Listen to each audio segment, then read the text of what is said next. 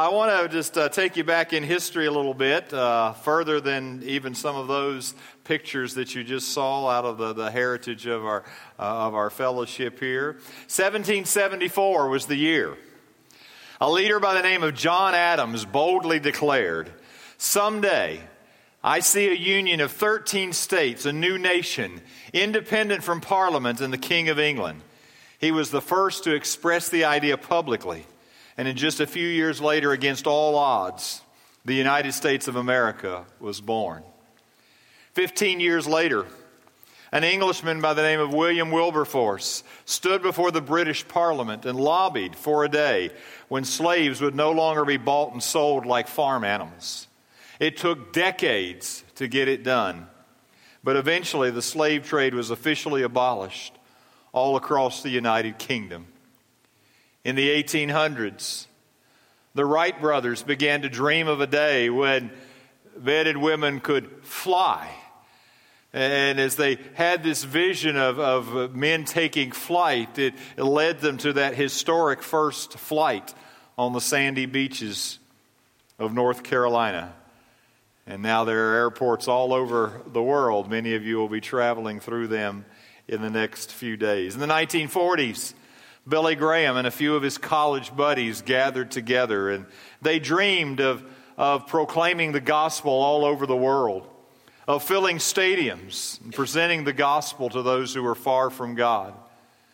And as he continued that ministry through the years, over 250 million people heard Billy Graham proclaim the gospel live and over a billion people have heard the gospel proclaimed over television, radio, and other venues because a handful of buddies had a God given dream. August 28th, 1963, Martin Luther King Jr. stood on the steps of the Lincoln Memorial and he began to talk about a dream a God given dream is so historic that it galvanized the civil rights movement in our nation. It is still referred to as the I Have a Dream speech. And no doubt you can name some of those today. I have a dream that one day this nation will rise up and live out the true meaning of its creed. We hold these truths to be self evident that all men are created equal I have a dream that one day on the red hills of Georgia, the sons of former slaves and the sons of former slave owners will be able to sit down together at the table of brotherhood. I have a dream that one day, even in the state of Mississippi, a state sweltering with the heat of injustice, sweltering with the heat of oppression, will be transformed into an oasis of freedom and justice. And then those great pictures. I have a dream that my four little children will one day live in a nation where they will not be judged by the color of their skin, but by the conduct of their character. I have a dream that one day, right here in Alabama, little black boys and black girls will be able to join hands with little white boys and white girls as sisters and brothers. I have a dream today.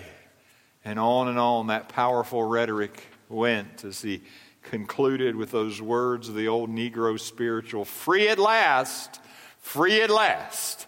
Thank God Almighty, we are free at last. And what these and hundreds of other stories remind us of is that there is just incredible, incredible power in a God inspired vision, in a God inspired dream. And what I want to talk to you about a little bit this morning is a vision, a dream. It's a vision that didn't begin with us. It's actually a, a vision, a dream that began with 14 people in the year 1870. In 1870, 14 people in this community had a dream. They had a dream of a church where people could assemble for worship. They had a dream of the gospel going out to their neighbors, their friends, and their coworkers. They had a dream, a vision of being used in a, a little community of Fort Mill, South Carolina to perhaps partner with others and make a difference all over the world. It's a dream, it's a vision that predates any of us. Sometimes when we're doing our Welcome to the Family seminar, I tell folks I've always considered it a, a, kind of an advantage to be a part of a church that's been around for a long time. And I know that's not necessarily the cool thing. You're supposed to like start everything new and stuff, but it just helps me. It helps remind me that God was at work a long time before I ever showed up. and by the way, He was at work a long time before you showed up, too. And God's going to be at work a long time after we've run our lap. But we get to hang on to the baton for a while, for a season, and I think for a God given reason. And the question is while we stand on the shoulders of those who have gone before us, while we'll learn from anybody we can learn from, how do we run well the race that God has set before us? What does it look like for us to take that baton and run with all of our strength and all of our might to the glory of God? What does that look like for you and me in a Fort Mill that's very, very different than it was in 1870? a Fort Mill that was very, very different than it was in 1970. Some of those pictures were from that era. A Fort Mill that was different in many ways than it was even in the year 2000. In a world that is rapidly changed, and we could take time to document a lot of those changes. So, this is what I want to do for the next few weeks.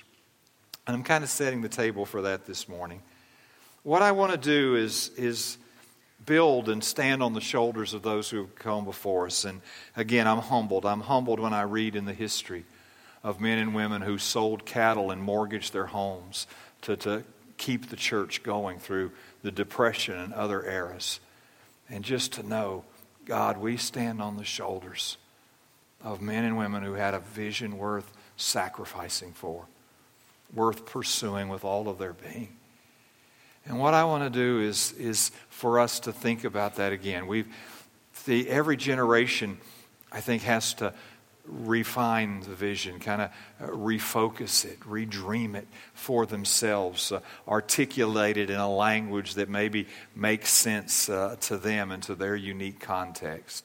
And to that end, uh, on a leadership level, we've entered into really over a year ago a process uh, the, called Church Unique.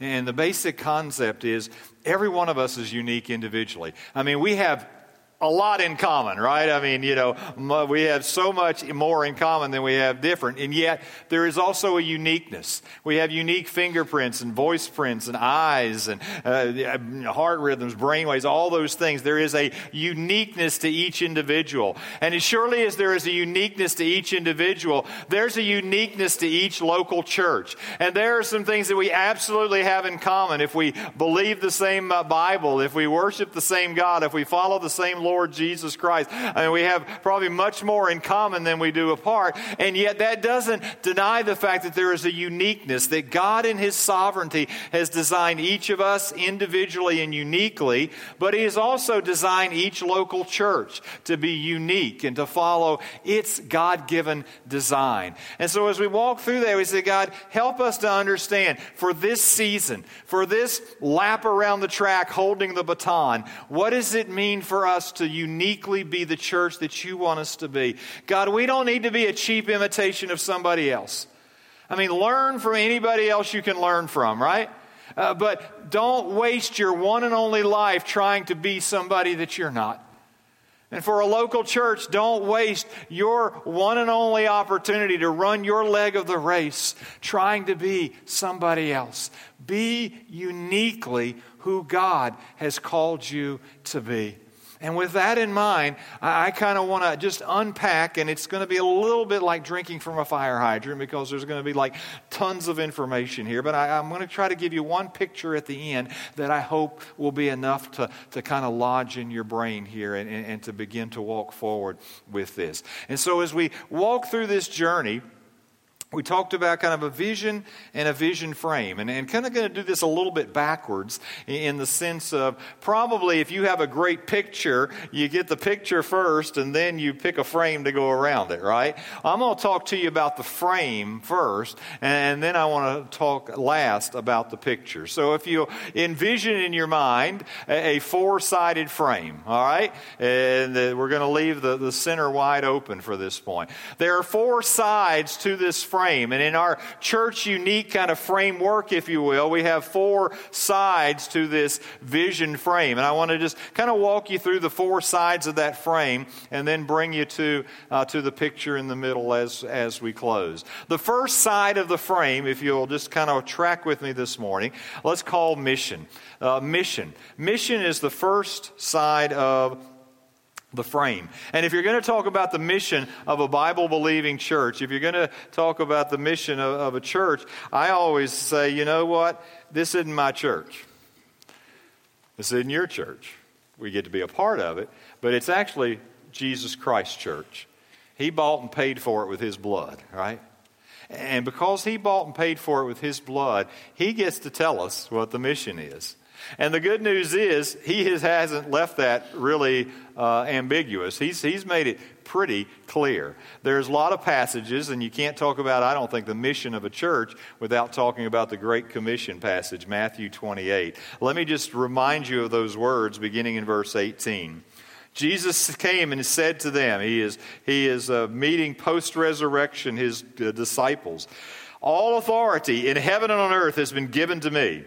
Go therefore and make disciples of all nations, baptizing them in the name of the Father and of the Son and of the Holy Spirit, teaching them to observe all that I have commanded you. And behold, I am with you always to the end of the age.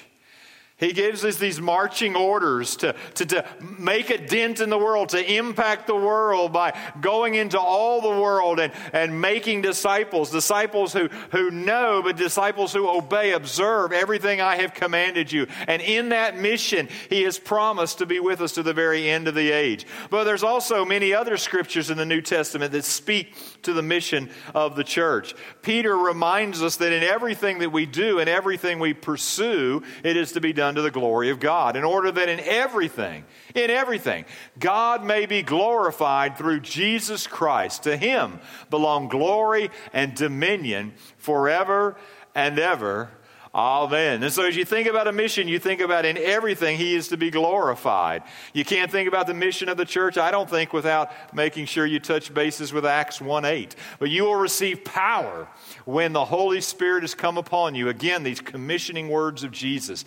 And you will be my witnesses in Jerusalem and all Judea and Samaria and to the end of the earth. And just a reminder that no matter where you live, that's just the starting place for fulfilling the mission that your mission includes the world, that God has a world on his heart, and those whose hearts beat after him need to have a world on their heart as well, beginning right where they are. And then, as Paul talked about his unique calling and fleshing out his God given vision and mission, he said, Him we proclaim. There is the proclamation central to this mission, warning everyone and teaching everyone with all wisdom that we may present everyone mature in Christ.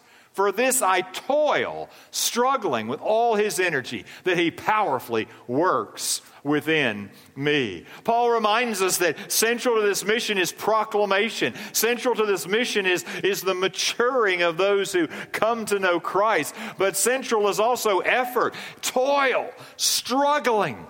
It's hard work, it's labor intensive, but it's not just in our own strength, but it's in the strength, the energy that He provides that so powerfully works within us. And so, as we, we wrestled with those biblical truths and we said, God, as we begin to kind of put this frame together, help us to articulate well, that understanding of mission. And, and no phrase can adequately perhaps capture all of those things, but trying to wordsmith them and put them together, we said, let's, let's talk about this first edge, this first side of the frame in these terms. Our mission is to be about glorifying God because you do that in everything you do. Glorifying God by proclaiming Christ and making disciples across the street and around the world. If you have been a part of this church for a number of years, you have heard that terminology across the street and around the world. It is just part of the DNA, it's part of the uniqueness of who we are as a church. And so, as we began to think about framing this picture, we just said the mission is always to be about glorifying God. It always has to glorify God. How we do what we do and the way that we do it has to be glorifying God. Central to that is proclaiming Christ. Christ Christ is always central to our proclamation but it is about making disciples, maturing them into fully devoted followers of Christ. And we do so beginning right where we are. It may take you across the street, even as Fort Mill keeps adding new streets, right? It may take you across the hall or across the cubicle. It may take you across the track. But it is also to extend all across the world. The first side of the frame, glorifying God by proclaiming Christ and making disciples across the street and around the world. But then we want to go to the second side of that frame. The second side of the frame we're going to call measures. How do you measure that? How do you measure that, that making disciples and proclaiming Christ? And there, there are lots of measurements. And actually, when you start to begin to write out, well, what does it mean to be a mature follower of Jesus Christ? You begin to fill up a lot of whiteboards and a lot of pages. Well, this would be true, this would be true, this would be true, this would be true. And, and it almost becomes overwhelming. And it's kind of like what I see even a lot of organizations, whether they're profit or for, uh, not for profit, is that sometimes they have so much information. It's kind of like all these things are true, but it's 16 pages single spaced and nobody can remember them, right? and so they don't really have any impact on what you do day to day. And so as we wrestled with a lot of those things, we just kept coming back to some terminology that, that had developed just in recent years for us. And that is kind of three key phrases that in the end, the measurement of, of if we're doing what God's called us to do is these three phrases are actually going to be true in people's lives. And the first phrase is, again, familiar words to some of you around here. A disciple is one who lives like Jesus lived who lives like Jesus lived, so that my character, my conduct is more and more becoming like the character and the conduct of Jesus Christ. That more and more my character is shaped. Uh, we are to be conformed into the image of Jesus Christ, so that I, I respond out of a character that's more and more the character of Christ. My conduct, my words, my actions, my responses, all more and more become aligned with Jesus Christ, so that progressively, and we get it. We understand. I get it. I understand. Sometimes it's three steps forward and two steps back. Sometimes it feels like one step forward and three steps back, right? I understand. It's not always like a straight line up and to the right. So it's, it's steps, and sometimes it has ebbs and flows. But over the course of time, am I moving in that direction? that I am more and more living like Jesus lived. More and more, my character and my conduct reflects accurately the life of Jesus Christ. And if that's going to be true, I'm also going to be one who loves like Jesus loved we have this sense of, of, of, relationships, that my relationships uh, matter. The great commandment is to love God with all of your being and to love others as yourself. Relationships really matter to God. And, and so the question is if I am really becoming more and more like Christ, does it show up in the relationships of my life? Does it show up in my relationship with God so that He who loved me, that more and more I love Him, but also in my relationships with others? Are my relationships increasingly? Marked by that 1 Corinthians 13 kind of love. Jesus uh, prayed and Jesus taught one of the distinguishing marks of his followers was going to be the way that they loved, particularly the way that they loved one another. And so, if I want to measure, if I am I kind of making progress in this thing, I can look at the relationships of my life. Am I increasingly, if imperfectly, loving like Jesus loved? A disciple is one who lives like Jesus lived, character and conduct. Loves like Jesus loved. That's about the relationships of our life. But also leaves behind. Leaves behind what Jesus left behind. What we understand is that Jesus had a mission, Jesus had a purpose, and it was what he did, but it was also what he left behind. And, and you think about what did Jesus leave behind? And I, I think about kind of three large categories, if you will. One, he left behind kind of proclamation or teaching.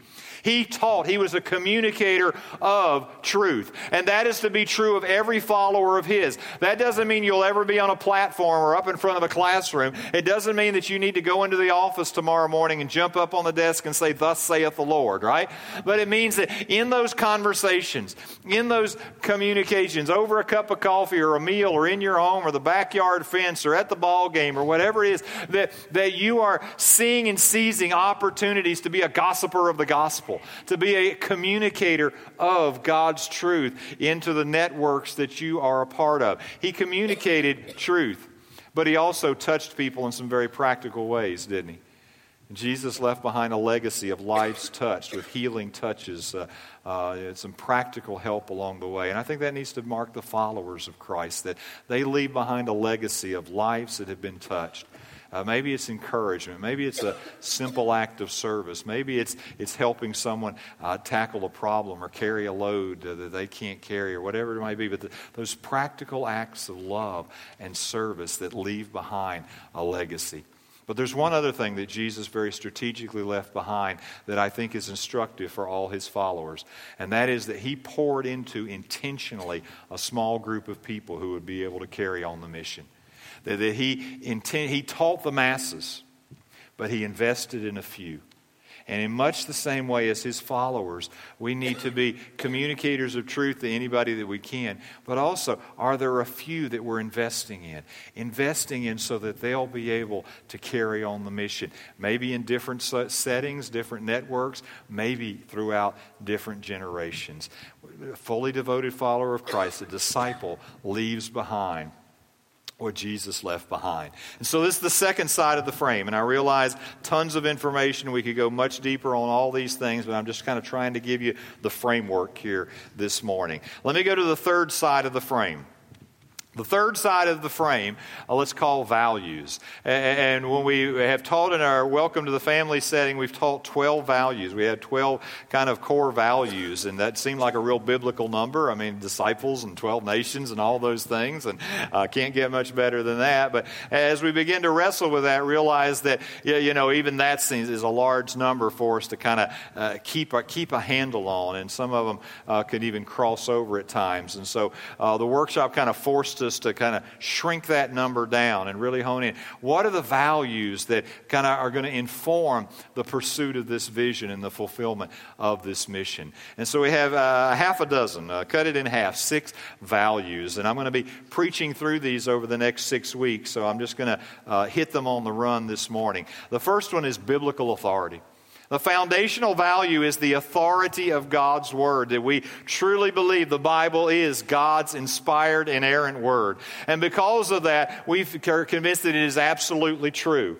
And so the Bible is going to be central to all we do, whether it's uh, in a worship setting or uh, in a classroom environment or whatever it might be. We want the Bible to be central. The first question we want to ask on the front end of decision making, whether that's personal or as a group or whatever it might be, is what does the Bible say?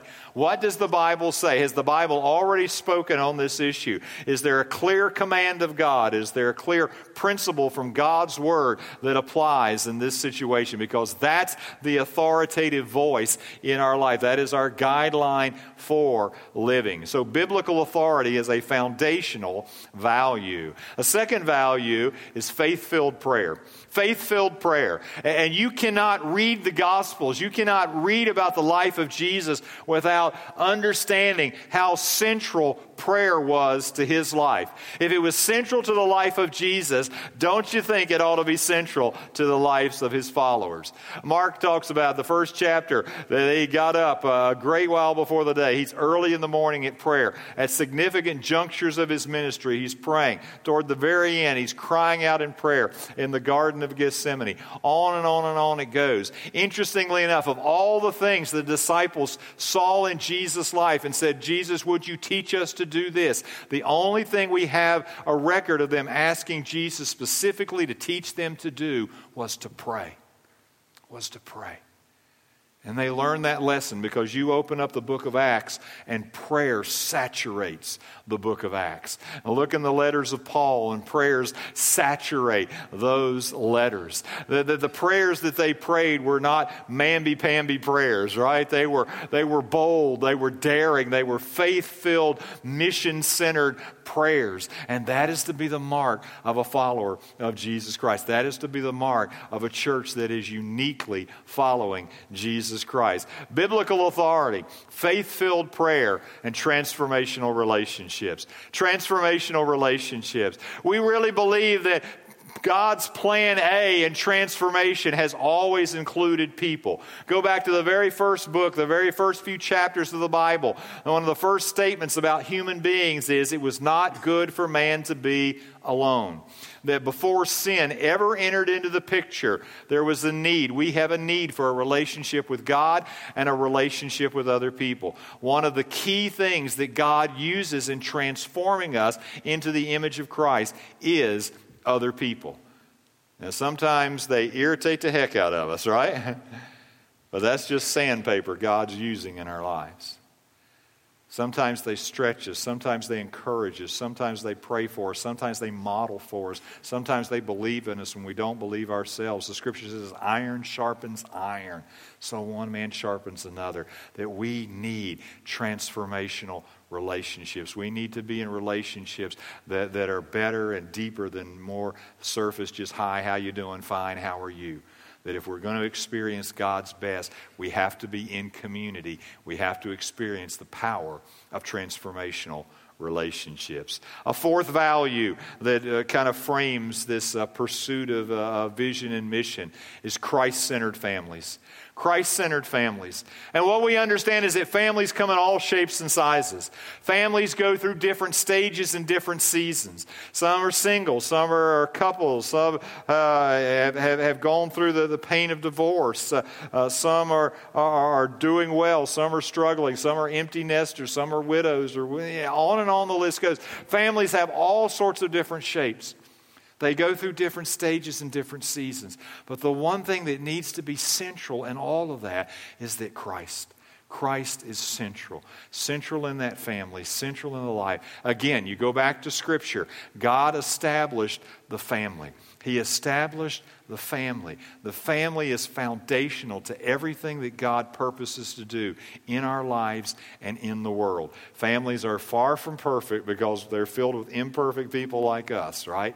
But those families are to be centered in Jesus Christ. That's why we invest. That's why when you come to a disciple life cycle like you're going to come to tonight, there's going to be opportunities to grow in a marriage. There's going to be some parenting things going on because we value Christ centered families. And again, we'll talk more about this. Two more.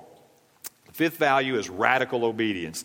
This was one of those wordsmithing things that you wrestled with because we don't want to use words like radical just because it's, it's trendy or it's new or that sort of thing. But, but we kept coming back to that in our wrestlings because it, we wanted to communicate something.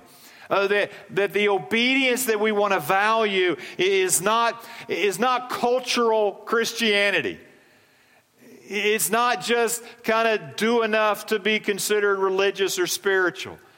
It's not what, what one writer calls cruise control obedience. You know, you kind of get to a comfortable speed and you lock in that cruise control so you don't have to think about it anymore.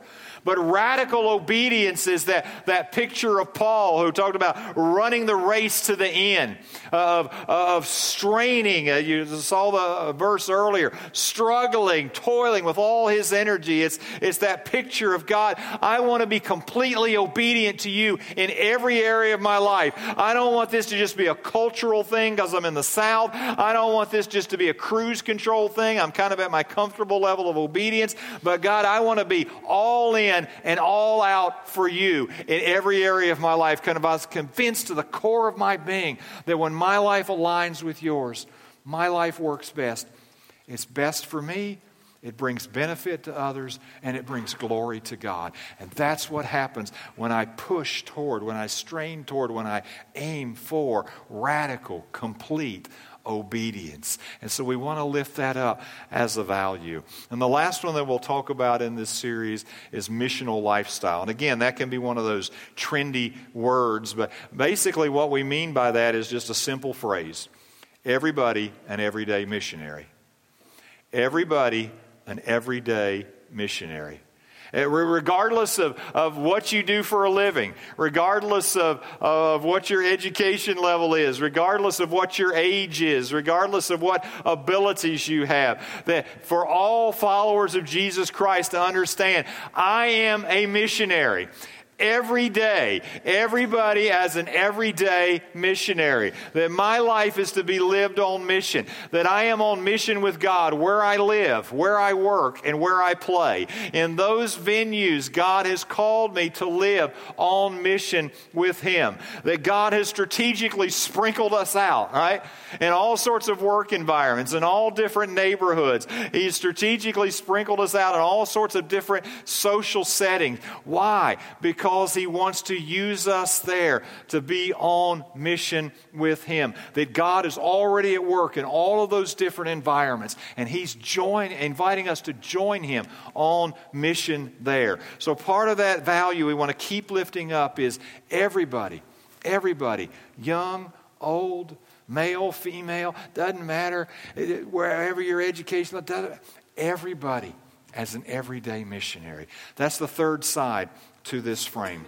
Now, let me bring you to the fourth side as we kind of complete this frame. And again, I realize this is like a lot of information, but it, uh, hopefully it'll give you some framework of understanding.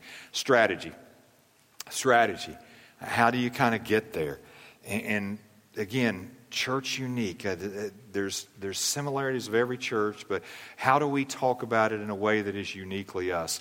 And, and it's not about everything being new, but we, as we looked and said, you know, we feel like God has kind of uniquely shaped in us this, this strategy that we've built around the word grace, G R A C E. And that's with intention because we realize it all begins by God's grace. He's going to carry it through to completion by His grace. And it's all empowered through and through by His grace. And so, just using that gr- word grace reminds us, even as we talk about these personal practices, if you will, we understand that they are all built on, enabled by, and empowered by His grace. And so, again, for some of you that have been around here for a few years, you, I hope, have heard this several times in different environments. G R A C E. The G is for grow to grow through personal spiritual growth habits. We say it this way nobody can read your Bible for you. Nobody can have a time alone with God for you. Nobody can give for you. Nobody can, can do some of these, these basic spiritual growth habits for you. No one can study God's Word for you. You, you, there are things that you have to do to put yourself in a place for God's Spirit to work fully and completely in you. You set the sails, if you will, through those spiritual growth habits to catch the wind of God's Spirit and what he's doing.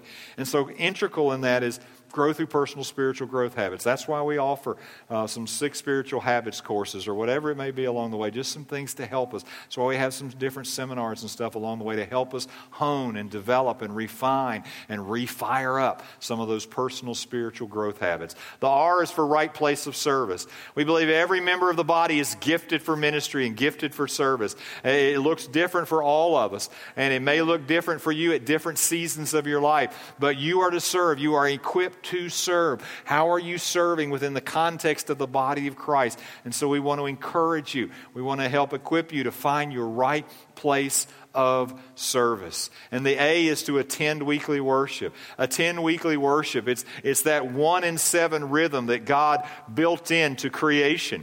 That, that one in seven, where one day out of seven I step away. I step away from the routines. I step away from, from kind of the, the, the treadmill, if you will, and I, I, I refocus. I, I, refocus. I focus my attention on God. And it's not that's the only time I can worship or the only place I can worship, but there's something about setting that rhythm up in my life where I gather with God's people, that I, I, recalibrate my life on a weekly basis in that setting back to Him. And so part of that strategy is personally to attend weekly worship. The C is to connect to a group.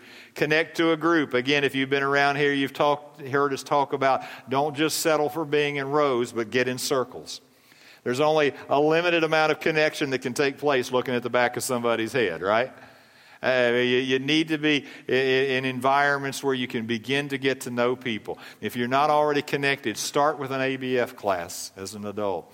Start with one of our disciple life seminars. Maybe you'll want to be a part of a small group. Maybe you'll want to even uh, accept an invitation at some point in the fall to a journey group or something along the way. But connect to a group. Place yourself in an environment. Student ministry has small groups. On and on it goes. On Sunday mornings, children's ministry has small groups. We want you to connect to a group because relationships are transformational. And then the E is engage in the Great Commission. Engage in the Great Commission. And that ties in exactly that value of a missional lifestyle. Again, this will look different. Maybe at different seasons of your life. Maybe when you, you got young kids, it looks one way. Uh, maybe in the middle age, it looks maybe, maybe, maybe if your health is not as good as it used to be or something, that'll look different. But as long as you're drawing breath, you and I are called to engage in that great commission, to, to proclaim Christ, to make disciples across the street and around the world, to engage in that, and it'll look different for us at different seasons of our life, but to fully engage in that. Have you thought that that is actually one of the things you can't do in heaven? You can worship in heaven, you will. I, I convinced that Scripture says you'll serve in heaven, you'll relate in heaven, all of those things. But one thing you will not be able to do in heaven that you can only do on your life in this earth is to engage in the Great Commission. You have X number of years, and it may not be as many as you think, to engage fully in impacting lives for all eternity. And so the calling is to engage, engage fully in the Great Commission. Now that those are the four sides of the frame. Mission, measures, values, and strategy. But now we want to put a picture in, in, in the center of this. And, and, and we're going to begin picturing it with a frame or, or a words.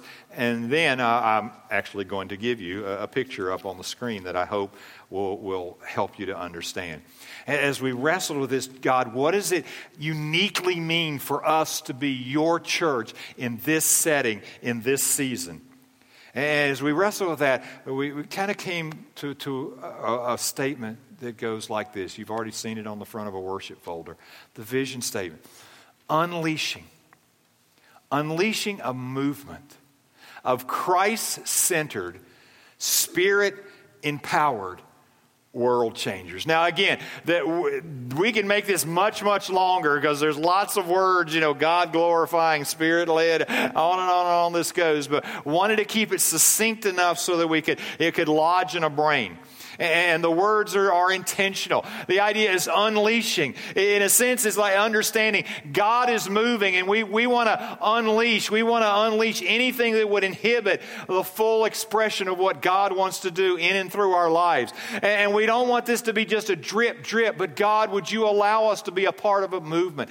Unleashing a movement, a movement of men and women who live life at Christ centered, spirit empowered, and they understand that they are invited to be and commanded to be and empowered to be world changers, to change the world, to change the eternities of men and women. And so as we think about things that are going on, as we think about what's going on in a preschool hall, in a children's hallway, even this morning, we want to begin to think of that in terms of God, we're not just babysitting.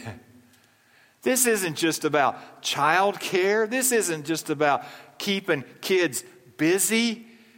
This is about unleashing Christ centered, spirit empowered world changers. Part of, part of that picture is, and some of us have been praying this now for over a decade God, we just see a day.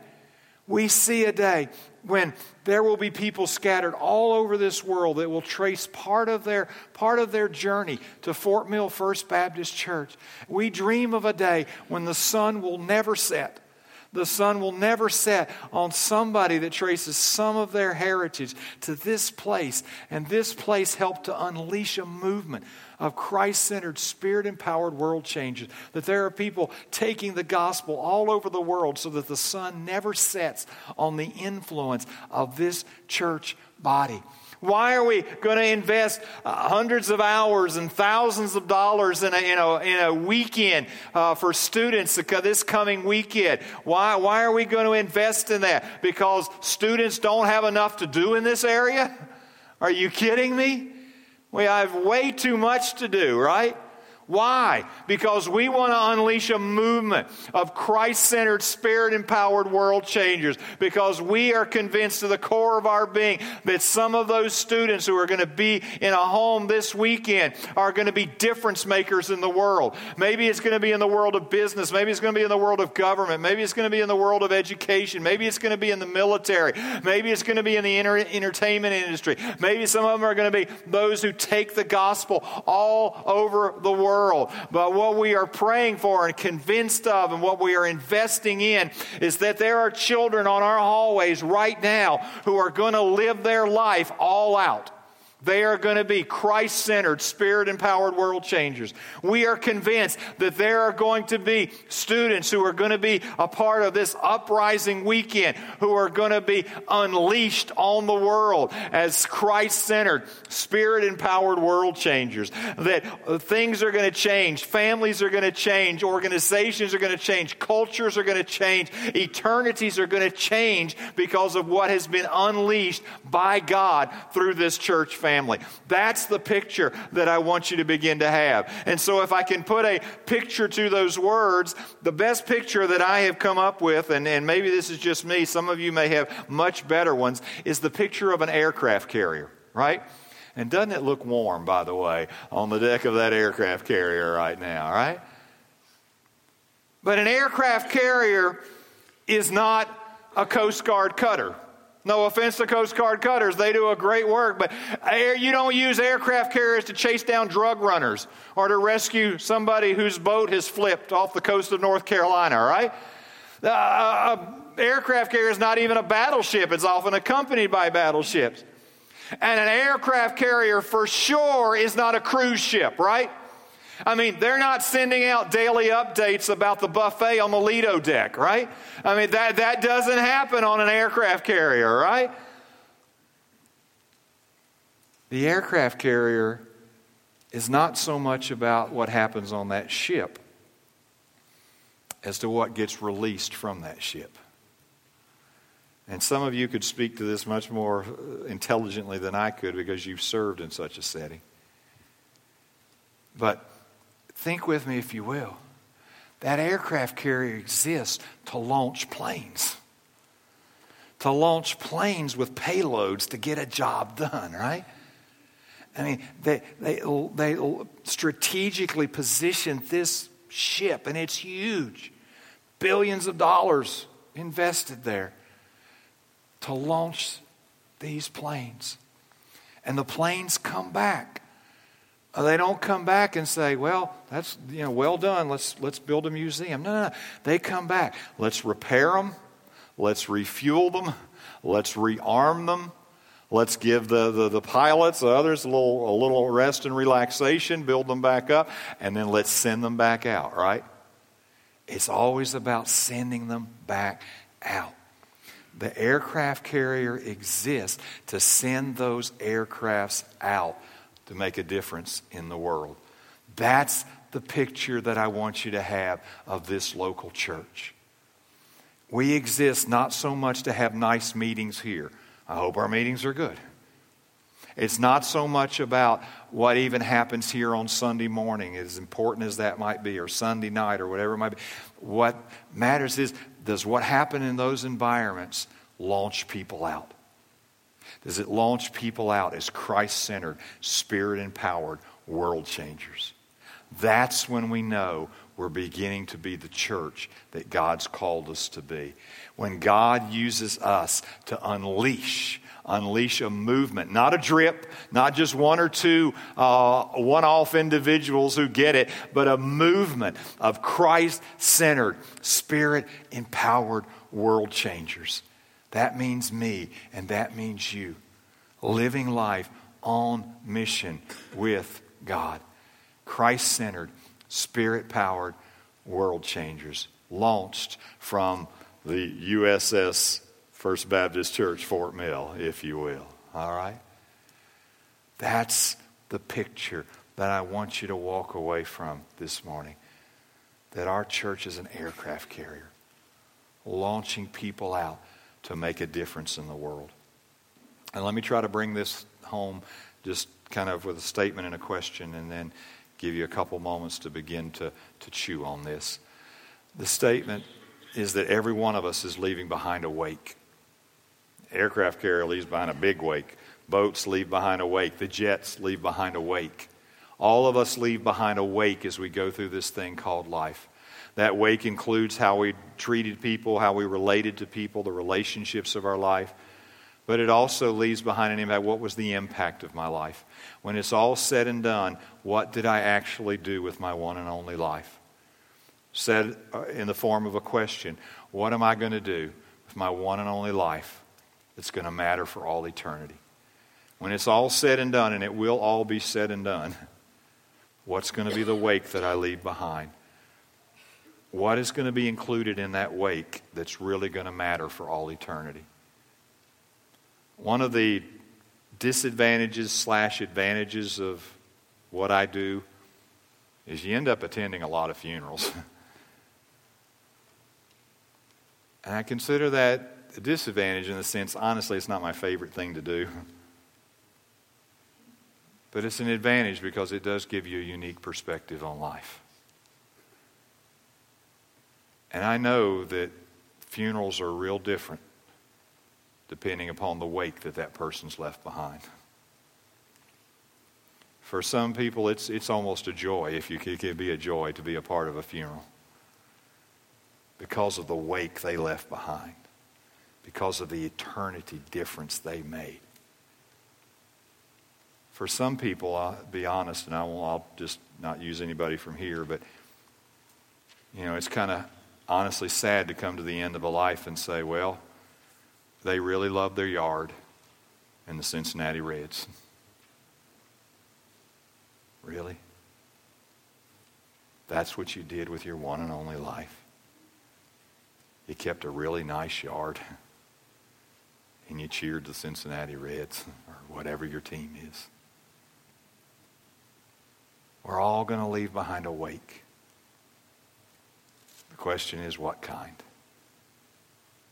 What are you going to do with your one and only life that's going to matter for all eternity?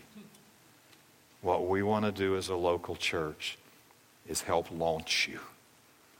Launch you out to leave an eternity mattering wake. Launch you out as a Christ centered, spirit empowered world changer. And so the invitation today is real simple. The invitation is to be a part of a movement.